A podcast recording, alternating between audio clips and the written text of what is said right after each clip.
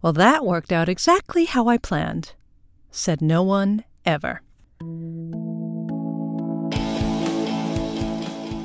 I Feel Awful, a micro podcast about leadership with Master Certified Coach Christine Sachs and Associate Certified Coach Juanita Molano Parra. Chronicle 5 Glue.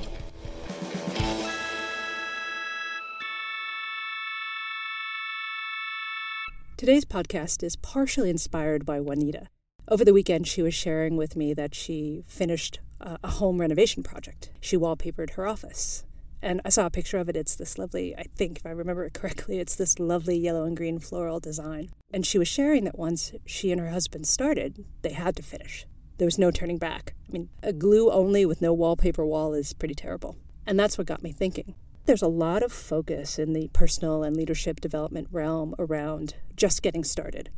What does it take to take that leap in the face of your fear? I assert that's only part of the issue. I think and here's the thing that I offer you today. For some folks, it's taking the leap. For other folks, it's actually sustaining momentum after you've taken that leap. Because most people are driven by the high of starting and the adrenaline of something new. What happens when that thing isn't new anymore? What happens when that initial emotional pull to make a change goes away? What are you fueled by? What keeps you going when it gets boring or it gets hard? And that's the place to look today. So, the call to action one, identify if you're that person who can't get started at all or gets started but then stops. If you're in the second category, step two, identify what has you stop. Is it because you get bored? Is it because you're only fueled by emotion?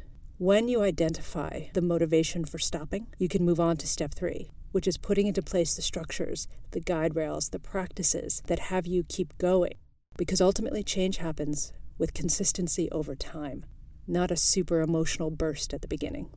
See you next week for another Chronicle. You can visit us on the web at www.christinesachscoaching.com and www.jumpcoaching.co.